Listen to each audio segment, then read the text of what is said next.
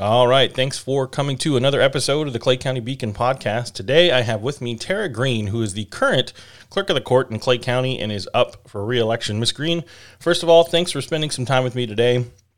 Secondly, tell us uh, a little bit about yourself uh, and why you are running for reelection to clerk of the court. Okay. Well, thank you, Josh, and I appreciate you uh, giving me some time uh, to spend with you this morning. So I am running for my third term as clerk of court. I originally ran back in 2012. Um, I have previous experience in the clerk's office, um, albeit a, a, while ago, but I'm familiar with what the clerk's role is, what it was back in the late 1980s, early 1990s. Um, my mother was chief deputy, uh, which was kind of second in command here for 14 years. So I'm pretty intimate with what the clerk does. Um, so when the position opened up, um, I actually didn't seek to run for the position. I never considered running for a public office or, or running for any kind of elected position. I've always served in the private sector uh, in, in more of an operational, organizational capacity. And I got approached by quite a few people who felt like the private sector experience that I had could be applied within the, the uh, clerk's office. So, uh, you know, fast forward, I decided, okay, you know, maybe maybe it is time to uh, have have people run for these offices that don't necessarily come with the political experience, but come with the the actual real world professional experience. So I ran for office. I was very su- successfully won that um, election and served my first four years, um, of which a lot of opportunities that we saw from an operational uh, efficiency perspective. Um, you know, really rolled up my sleeves, spent some time with the people in the community, in the office, did some improvements. Uh, quite a bit. Actually, won Clerk of the Year in my first term for the state of Florida, um, and that was uh, voted on by my peers. So that was quite an honor. And then, of course, you know, it, it's this office is like running a company, um, a company that offers office offers services.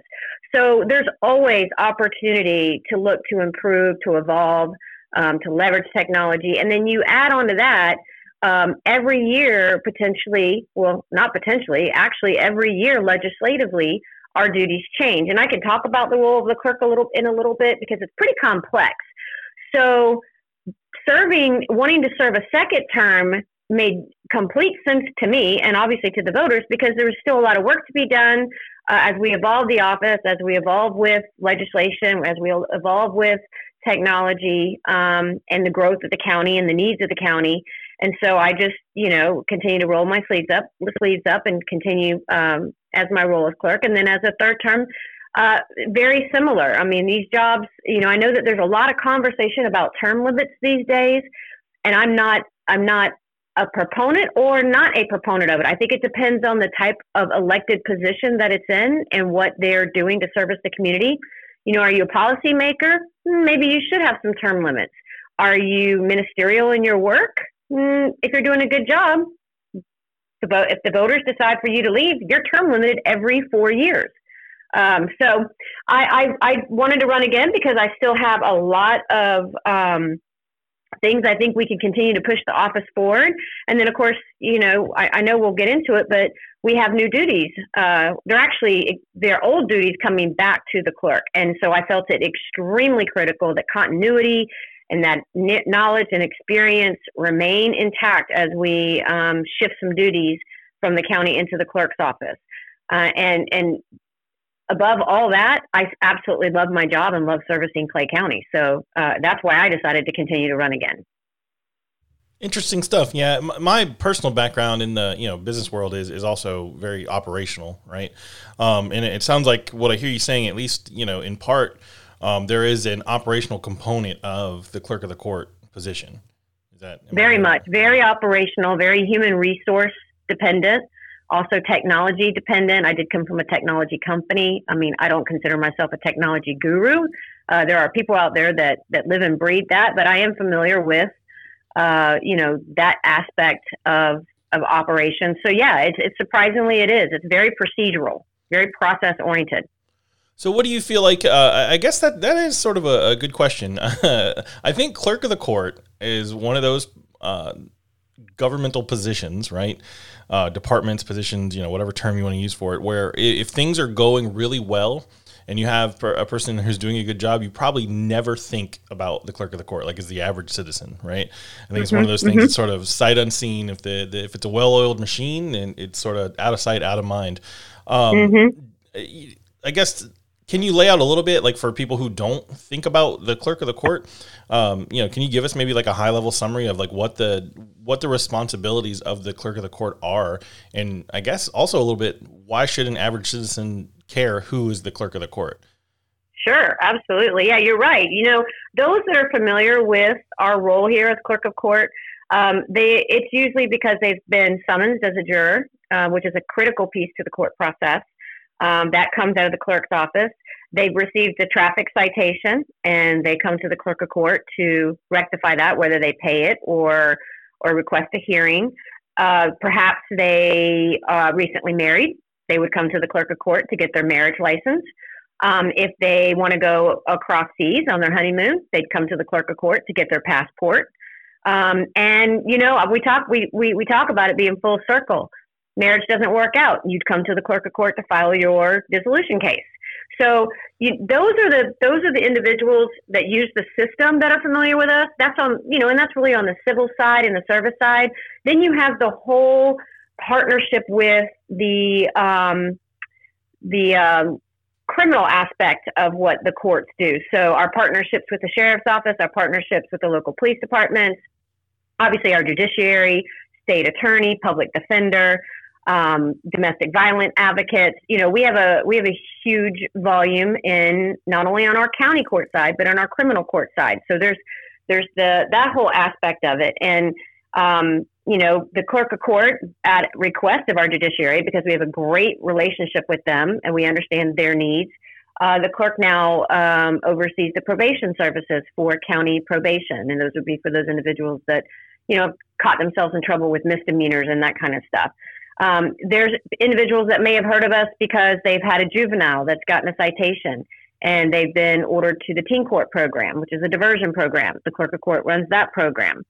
Um, and that one's very successful. Um, I could spend an hour just talking about that one. I'm, I'm a big proponent of um, diversion programs where it's appropriate. And then we also have Clay County Archives. Several of us know us at, from our Clay County Archives, which is a got a great partnership with the school district in educating our community about Clay County history and our students in the schools. So we've now successfully worked with the Clay County School District in, incorporating Clay County history into the curriculum, officially into the curriculum for the schools, um, and started off with eighth graders and it's expanded. And I believe this year we are doing um, an initiative during Clay History Week, which was established as part of this partnership with the school district um, working with seniors on educating them on actually what the clerk does and the separations of government and the different branches of government and the, and the segregation of duties. So, um, you know, the, those are the individuals that probably know us in different aspects, but the basic fundamental role of the clerk um, it's pretty complex and multifaceted. So you've got the clerk of court, which is kind of what I just kind of went over. That's a big proponent of what we do um, today. What we have what we're working on, and we're, we're very successful uh, in the progress that we've made, is the, the transition of the financial duties. That's a, that is a big responsibility.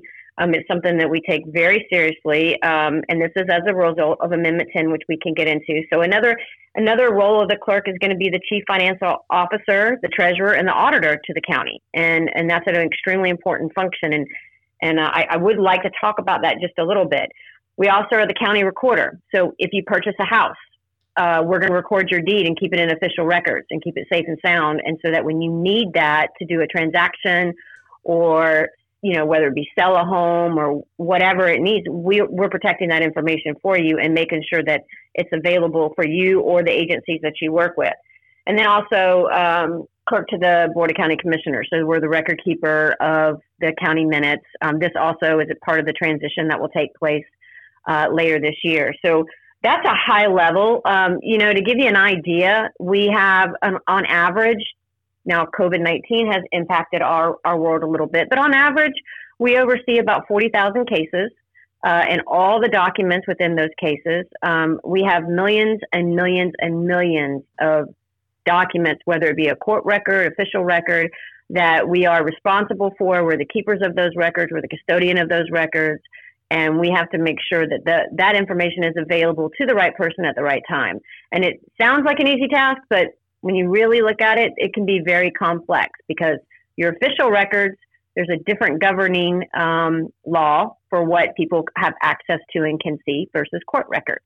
So you have to be extremely knowledgeable, knowledgeable in the Florida law and then the rules of judicial administration to know how to run the office of the clerk of court. Yeah, I was going to say that doesn't seem like an easy thing at all. Any, especially anybody who's ever been in an operational role uh, in any sort of big corporation, it, it, it, sort of has the same feel. There's so many policies and laws and statutes. Mm-hmm. You know, you've got to make sure that everything is buttoned up according to every single regulation that's in place. So, um, let's talk about let's talk about Amendment 10 though. Like, how, what give us sort of your your view on what Amendment 10 is going to do in terms of additional responsibility, um, you know, for clerk of the court. Well, let, let me let me preface this with um, really where Amendment 10 came from, because I think there's a little bit of, of misinformation out there. So, Amendment 10, as we, we know, came out of the Constitutional Re- Revision Commission, which they meet every 20 years, and 2018 was the 20th year. And one of the things that they took up as one of the amendment, one of the um, initiatives was the role of the constitutional officers of a county. Amendment 10 is not about the clerk of court. Amendment 10 is about constitutional officers within a county. And what this and it came out of a public initiative and turned into the constitutional revision, and they took it up as an amendment. Um, what the intent of Amendment 10 was was to protect the integrity and the independence of these positions. So it includes your supervisor of election, your tax collector, your property appraiser, your sheriff, and your clerk of court. Right. So what what was concerning because this is the Florida Constitution. What was concerning is you do have these local governments which are charter governments. There's nothing wrong with a local charter government. But what the trend started being it was becoming of concern are places like a Broward County or a Miami Dade where the role of the sheriff was being abolished and being lumped up underneath a five person, potentially uh, mayor like committee, your, your council members, your board of county commissioners. So a role like the sheriff, who should answer to the people, should answer to the voters, were being abolished, and now they were they were answering to mayors or council members and taking the direction from a smaller group uh, of concise government.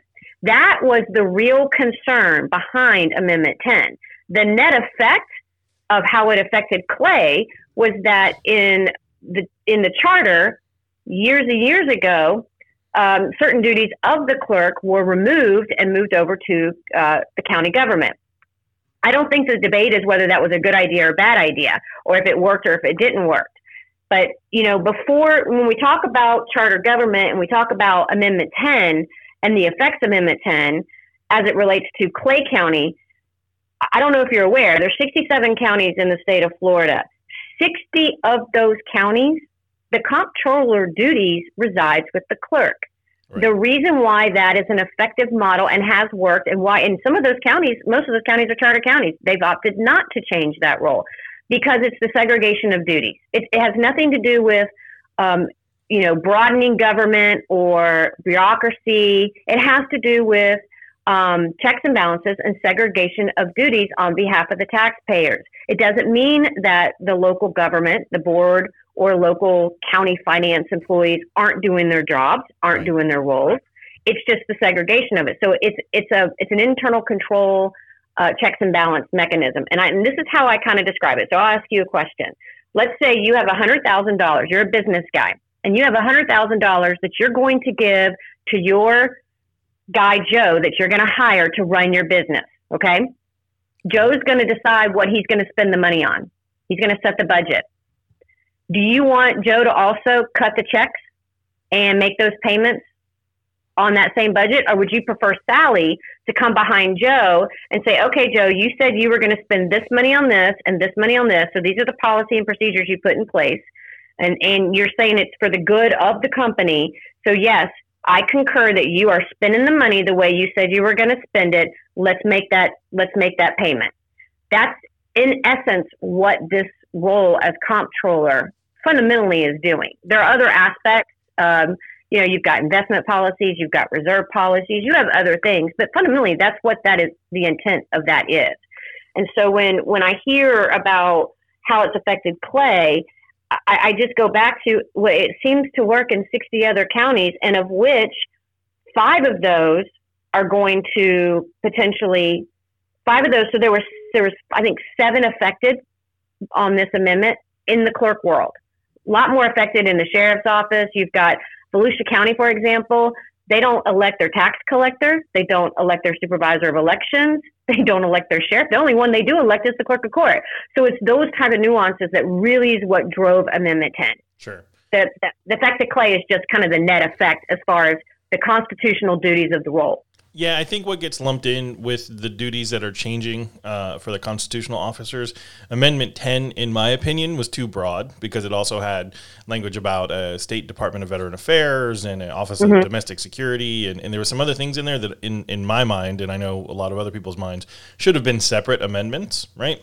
So mm-hmm. I think people start to talk about Amendment 10 and they link it to bigger government, more bureaucracy, because outside of what you're saying, which is really a normalization of roles for uh, constitutional officers, it's not broadening government. Those things are already being done. It's just saying, as a state, we expect X, Y, and Z to happen under you know A, B, and C role consistently.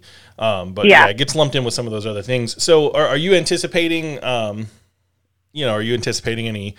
Pushback from from folks who who normally have those uh, responsibilities in our county, or how do you see that transition going? I mean, no, and we've been in, we've been transitioning for quite a while. Uh, when this amendment passed, I met with policymakers with the county, the county manager immediately because my goal was a smooth, um, just streamlined transition, uninterrupt, you know, und- not disruptive, uh, in partnership with the county because really this is on behalf of the taxpayers when we talk about county budgets, we're talking about taxpayers' dollars. That's what we're talking about.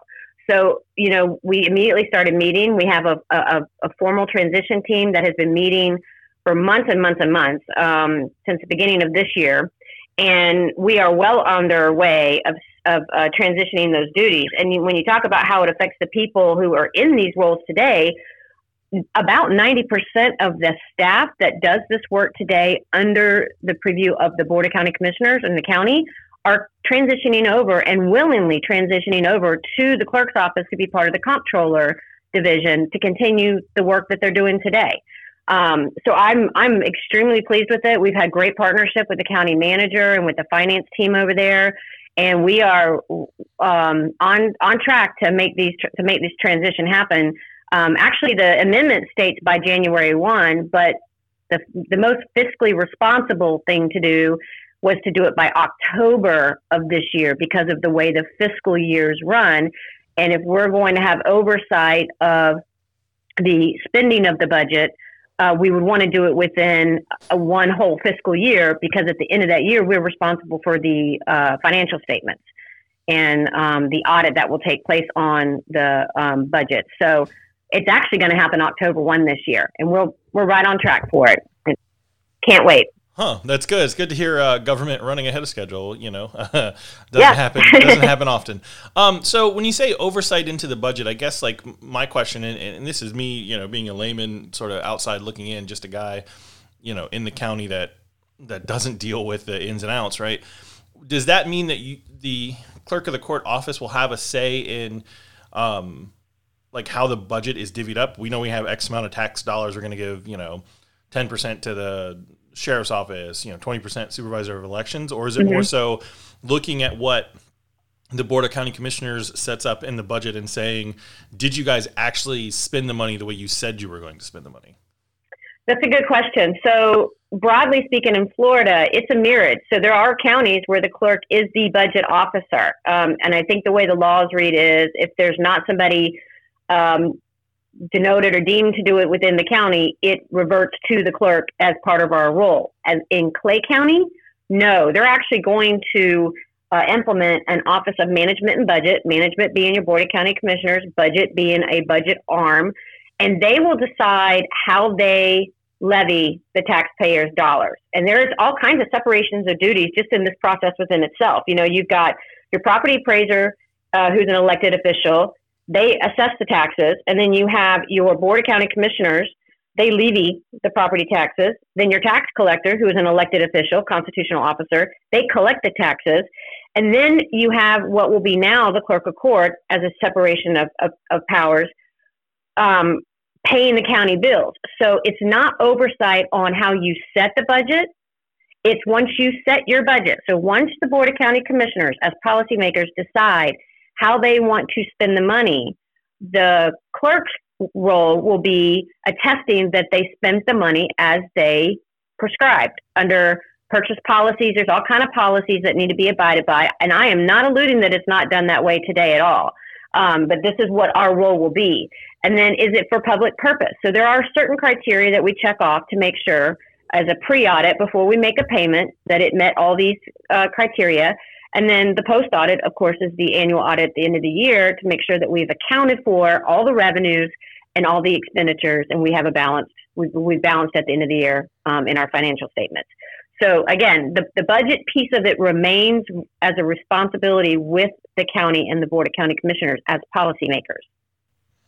Okay, yeah, that makes sense, and, and it sounds like too. Uh, is is there any oversight uh, from the clerk of the court perspective on if a budget comes out and and you know I'm not saying that this has happened or will happen. If any of our county commissioners are listening, this is not you know no one's talking about you specifically. We're just talking about hypotheticals, right?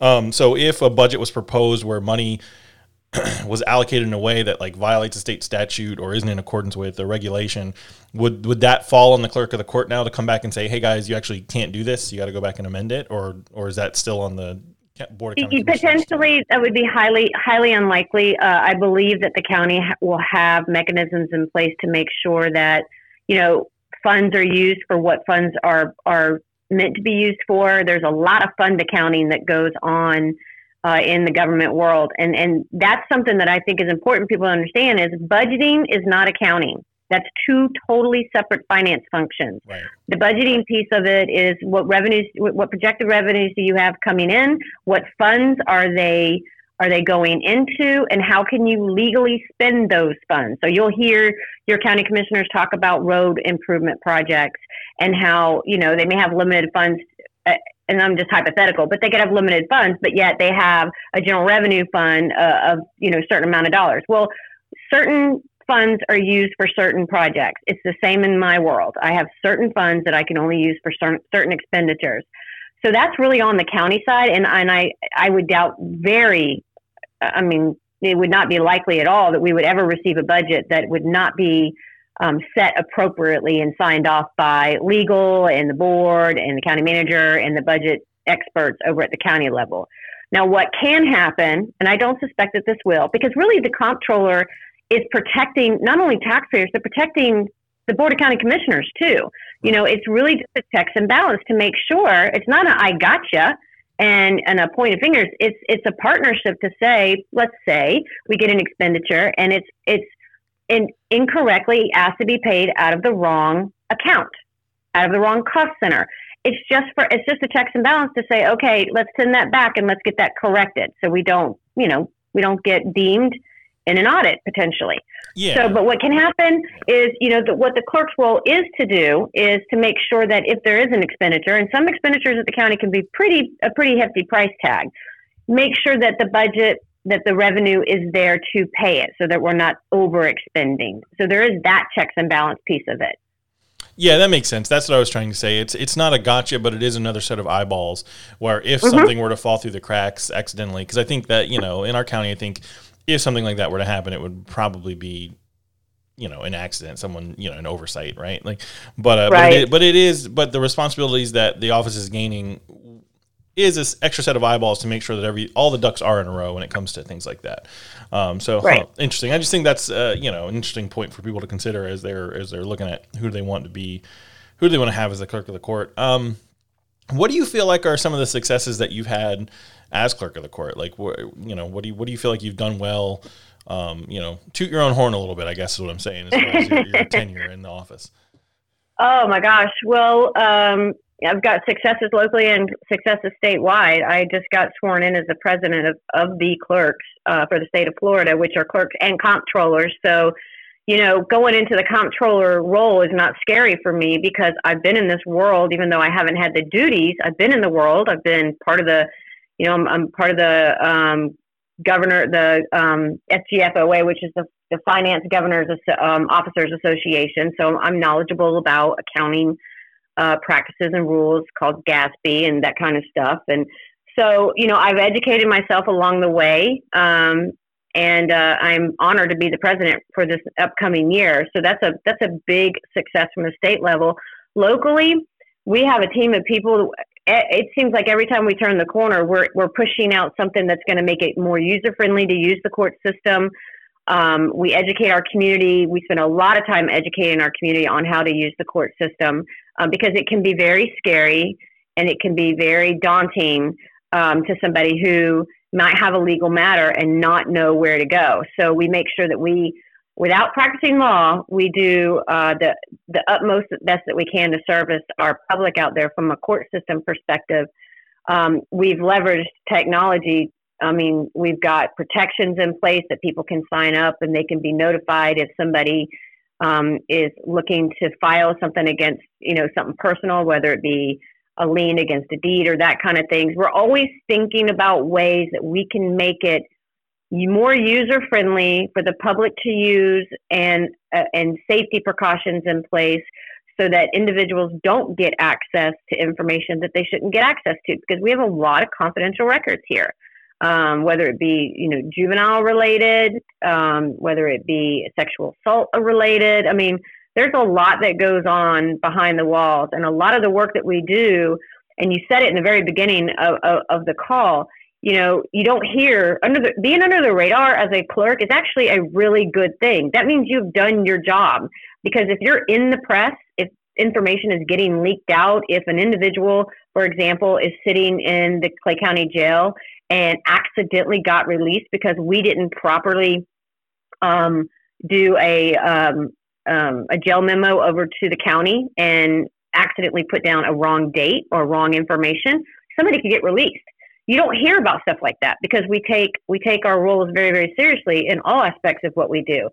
So uh, my goal coming in the office was no news is good news when it comes to the clerk of court world. That means we're doing what we're supposed to be doing. Um, I will say that you know what I'm really looking forward to for the for the you know the voters out there and the taxpayers out there is as the comptroller um, you know i kind of i don't know if you if you saw this josh but i kind of gave you a little bit of a homework assignment um, because i think there's a lot of opportunity to provide more transparency i'm not alluding that the county is not transparent at all but to understand how county finance works when it comes to the revenues coming in and the expenditures going out it's pretty complex um, you know, behind the cover. Right. And my goal is to provide information and reports to the common voter, the common taxpayer, so they vaguely understand, or at least understand at a fundamental level, how it works. And I that's that's my number one goal in my first year as comptroller is to make sure that I produce information to the taxpayers so that they can see it. So, and I asked this to people. I said, "Tell me, tell me, out of the top ten taxpayers in in Clay County? Name one of them as a taxpayer. Oh, you're asking me? I'll tell you, I don't know. I don't know. And that's the answer I get. Yeah, and I say, you know what? You should know. You, you, this is information. At least if you want to know, you should be able to find. You should be able to find this information very easily because how are we? What's the number one way that we are funded as a county? Tax dollars. Right. So it's little things like that that I see as uh, opportunities to just provide better information and better services out to our community. Yeah, I think you know any operations role. Um, you know, me being a person who in the business world has been heavily focused on operations. I think there's always there. To me, it's a two pronged sort of a field or a job where you, where you, have to make sure the wheels are on the bus and that the system as it's mm-hmm. set up is running and functioning. But then you should always be looking for how do we make it better, faster, smarter, right? And it sounds yeah. like you have that mindset a little bit, at least a little bit, if not more than that. Um, you know, when you talk about increasing transparency or increasing information that's on there, it's absolutely not a condemnation of anything that's being done now, but it is something that if you look at it, there's always room to improve anything that anybody does. And an organization as large as you know a county government you know, we're not as big as some of the down south counties, right? Like we're not the biggest county in the state, but it's still we're talking hundreds of millions of dollars that are spent on all sorts of things uh, to keep the county functioning. Uh, there should be easy ways to access info, and people should be more informed. That's kind of why I'm doing this podcast, right? Like right now, because we're in an election cycle, it's very heavily focused mm-hmm. on who's running for office and how those offices impact people. But I think it's great to hear someone in an operational role like clerk of the court say, listen, we want you to be able to get information, and we think that people should know things. People should go and search out this information because that's that's what I'm trying to do here. I want people to have an opportunity to hear from candidates that are running, but also the base level the Clay County Beacon is just get information into the hands of people in a way that's quick and easy that they don't have to search for and hunt for and waste their time getting right? Because that's right, why people right. don't know a lot of these things in my opinion and now i'm just one guy right? Because some of this stuff's so hard to get at people just don't have time. I have a full-time job. No you're absolutely right. and then I've got this side hustle that I'm doing with the Clay County Beacon, try to get information out there. If sometimes if things aren't easy to get to, I may never get to it, right? Like so. Uh-huh. So I think I think it's you know I think it's interesting to hear you say that. Um, where do you feel like you know? Let's say Tara Green gets uh, reelected clerk of the court. What's your main focus over your next four years? Like, what are, what things are you looking at to try to make more efficient and better uh, as you continue on in the role? Well, it's probably going to be exactly what I used uh, when I originally come in. You know, how do we make accessibility uh, better?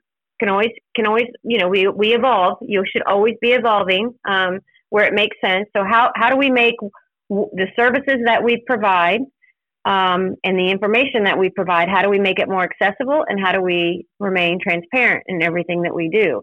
And then you know when we come to the table and we talk about projects and improvements and investments of dollars, whether it be, you know, for example, COVID was extremely disruptive to the court system, and because we we do uh, pride ourselves in leveraging technology um, and investing into technology from a you know in a very um, fiscally, fiscally minded way. You know, we do all our analysis and we make sure the investments are sound and sustainable.